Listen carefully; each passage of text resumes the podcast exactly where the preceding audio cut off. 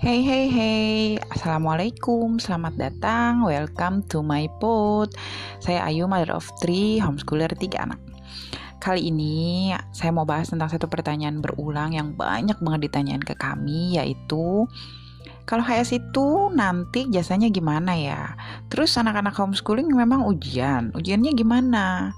Raportnya siapa yang ngeluarin? Raportnya gimana? Nah, yang semua itu mengarah pada pertanyaan tentang legalitas alias legal nggak sih HS itu. Nah,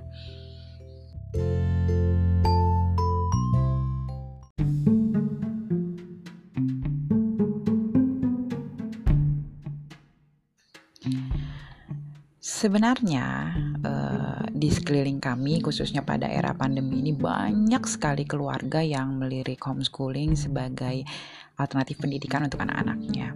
Terlebih sekarang baik di sekolah formal sekalipun banyak orang tua dipaksa atau terpaksa melakukan sendiri proses belajar mengajar di rumah masing-masing. Tapi Seringkali juga banyak keluarga yang mengurungkannya homeschooling karena meragukan legalitasnya. Padahal homeschooling itu sah menurut payung hukum Indonesia loh. Jadi kalau kita bicara pendidikan nasional itu payung hukumnya diatur dalam Undang-Undang Nomor 20 Tahun 2003 tentang Sistem Pendidikan Nasional. Bahwa di pendidikan di negara kita itu dilakukan dalam bentuk pendidikan formal, non formal dan informal. Pendidikan formal seperti yang sudah kita tahu ya, pendidikan-pendidikan yang dilakukan di sekolah-sekolah konvensional dan pada umumnya. Sedangkan pendidikan non formal yaitu jalur pendidikan di luar jalur pendidikan formal, tapi dilakukan secara terstruktur dan berjenjang. Dia biasanya memiliki badan hukum tertentu dan sangat terstruktur. Nah, hasilnya juga dihargai setara dengan hasil program pendidikan formal karena e, melalui proses penilaian penyetaraan oleh lembaga yang ditunjuk oleh pemerintah dan pemerintah daerah. Uh, dan acuannya juga adalah pada standar nasional pendidikan. Apa contohnya? Nah, pendidikan non formal itu contohnya PKBM atau Pusat Kegiatan Belajar Masyarakat, terus lembaga kursus, pelatihan, kelompok belajar, sanggar, uh, majelis taklim dan sebagainya. Pokoknya eh, pendidikan itu ditujukan untuk mengembangkan kemampuan peserta didik. Jadi jangan salah loh, kayak TK, PAUD, TPA, taman bermain anak itu itu semua termasuk pendidikan non formal. Nah, sedangkan pendidikan informal adalah jalur pendidikan yang dilakukan oleh keluarga atau lingkungan tertentu yang bentuk kegiatan belajarnya dilakukan secara mandiri.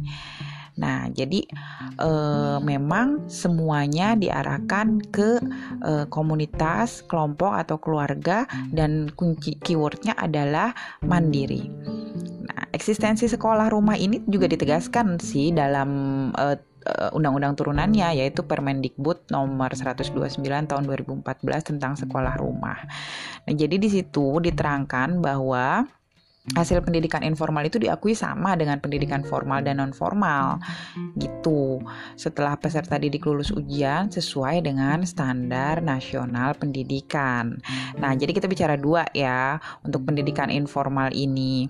Kegiatan belajar mengajarnya dilakukan secara mandiri tapi akan diakui setara dengan pendidikan formal dan non formal setelah peserta didik lulus ujian sesuai dengan standar nasional pendidikan gitu. Termasuk jika suatu saat anak homeschooling mau masuk ke lembaga formal atau sekolah, dia juga berhak mendapat perlakuan yang sama dengan siswa lain dengan syarat memenuhi kelulusan ujian sesuai standar nasional pendidikan itu. Nah, gimana sih?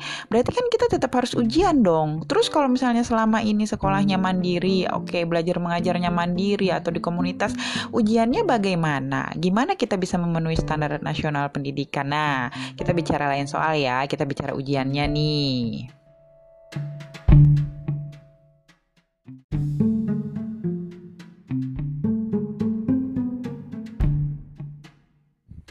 Nah, kita masuk ke masalah ujian.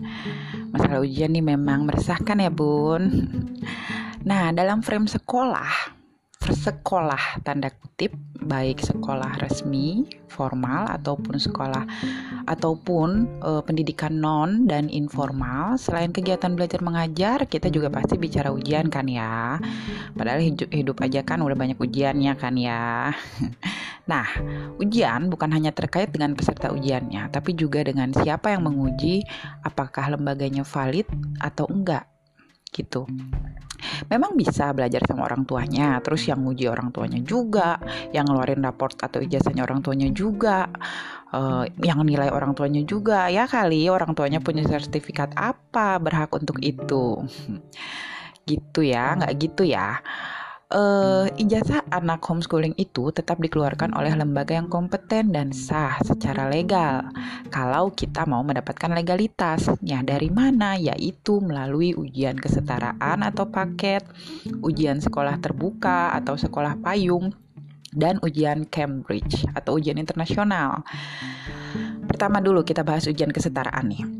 ujian kesetaraan itu adalah ujian yang dilakukan oleh lembaga-lembaga yang memang untuk menguji ujian kesetaraan, yaitu PKBM yang sering ya kita uh, apa namanya secara sosial memang kurang bergengsi. Kejar paket A kejar paket B kejar paket C itu itu ujian kesetaraan. Yang biasanya dilakukan oleh buruh-buruh uh, tenaga kerja yang mau keluar negeri atau anak-anak putus sekolah. Memang secara sosial itu sangat-sangat tidak bergengsi. Tapi secara legal atau hukum nilainya sama kok jadi peserta didik itu atau siswa HS itu lulus ujian sesuai dengan standar pendidikan nasional dan sepadan nilainya dalam uh, civil effect uh, secara ukuran, pengaruh, fungsinya dan kedudukannya dibandingkan uh, dengan sekolah-sekolah formal lainnya. Nah, adapun proses ujiannya melalui PKBM itu sama aja dengan ujian yang lain di formal, yaitu ada ujian nasional dan ada ujian sekolah berbasis nasional. Uh, bentuk ujiannya gimana? Formatnya juga sama itu nama lain dari ujian paket kan ujian nasionalnya juga itu dilakukan serentak melalui UNBK atau UNKP. UNBK itu ujian nasional berbasis komputer, UNKP adalah ujian nasional berbasis kertas dan pensil. Gitu. Yang menyelenggarakan di tingkat sekolah atau PKBM. Jadi eh, perbedaannya mungkin kalau kayak di sekolah itu pembelajarannya eh, berjenjang gitu ya. Tapi kalau secara eh, pembelajaran di PKBM itu biasanya berdasarkan modul dan bukan kelas gitu.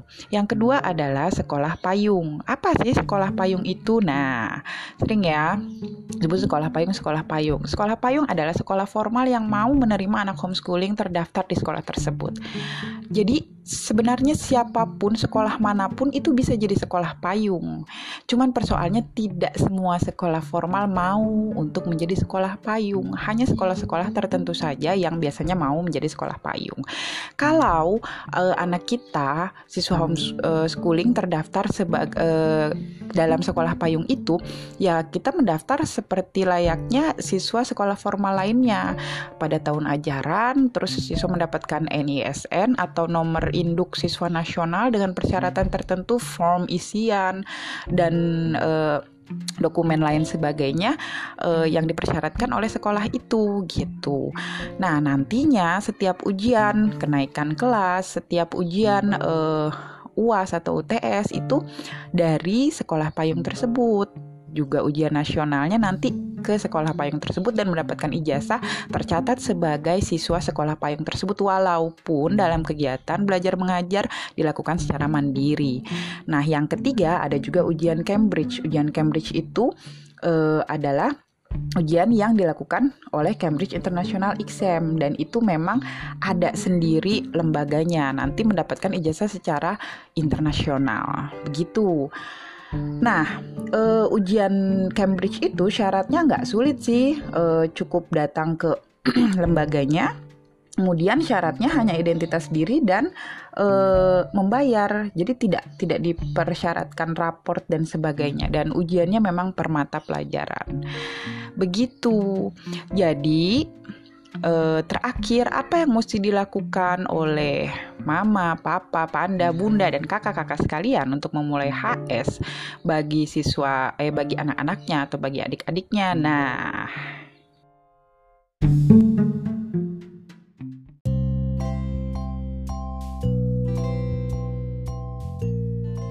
Nah, jadi untuk semua orang tua yang masih bingung uh, arahnya mau ke mana tentang legalitas, yaitu tadi ya udah sedikit banyak uh, tercerahkan mungkin.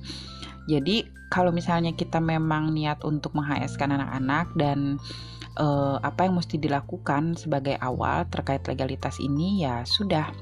Yang jelas setelah mindset visi pendidikan keluarganya udah jelas ya kemudian kenalilah konsekuensi dan opsi setiap tindakan apakah uh, misalnya uh, Bapak Ibu sekalian rumahnya gimana, ukur potensi wilayahnya. Kemudian yang perlu dilakukan adalah e, cari PKBM atau sekolah payung terdekat, tanya brosurnya, kemudian e, apa namanya pantau perkembangannya setiap tahun karena aturan berhomeschooling ini e, masih berubah-ubah setiap tahunnya. Misalnya ada yang uh, dulu bisa siswanya untuk akselerasi yang belum tujuh tahun uh, bisa SD atau SD hanya lima tahun uh, tergantung kompetensi si anak. Nah tapi beberapa tahun kemarin ada peraturan uh, tidak boleh itu. Kemudian berubah lagi tahun berikutnya yang seperti itu. Jadi uh, daftarkan anak sesuai dengan ketentuan yang berlaku. Kemudian uh, mindsetnya harus diperbaiki dan ingatlah bahwa homeschooling itu bukan hanya tentang jalur akademis tapi juga ada jalur uh, profesional atau jalur bisnis. Gitu semuanya. Mudah-mudahan tercerahkan ya dan mudah-mudahan bermanfaat. Uh, terima kasih sudah mendengarkan podcastku. Assalamualaikum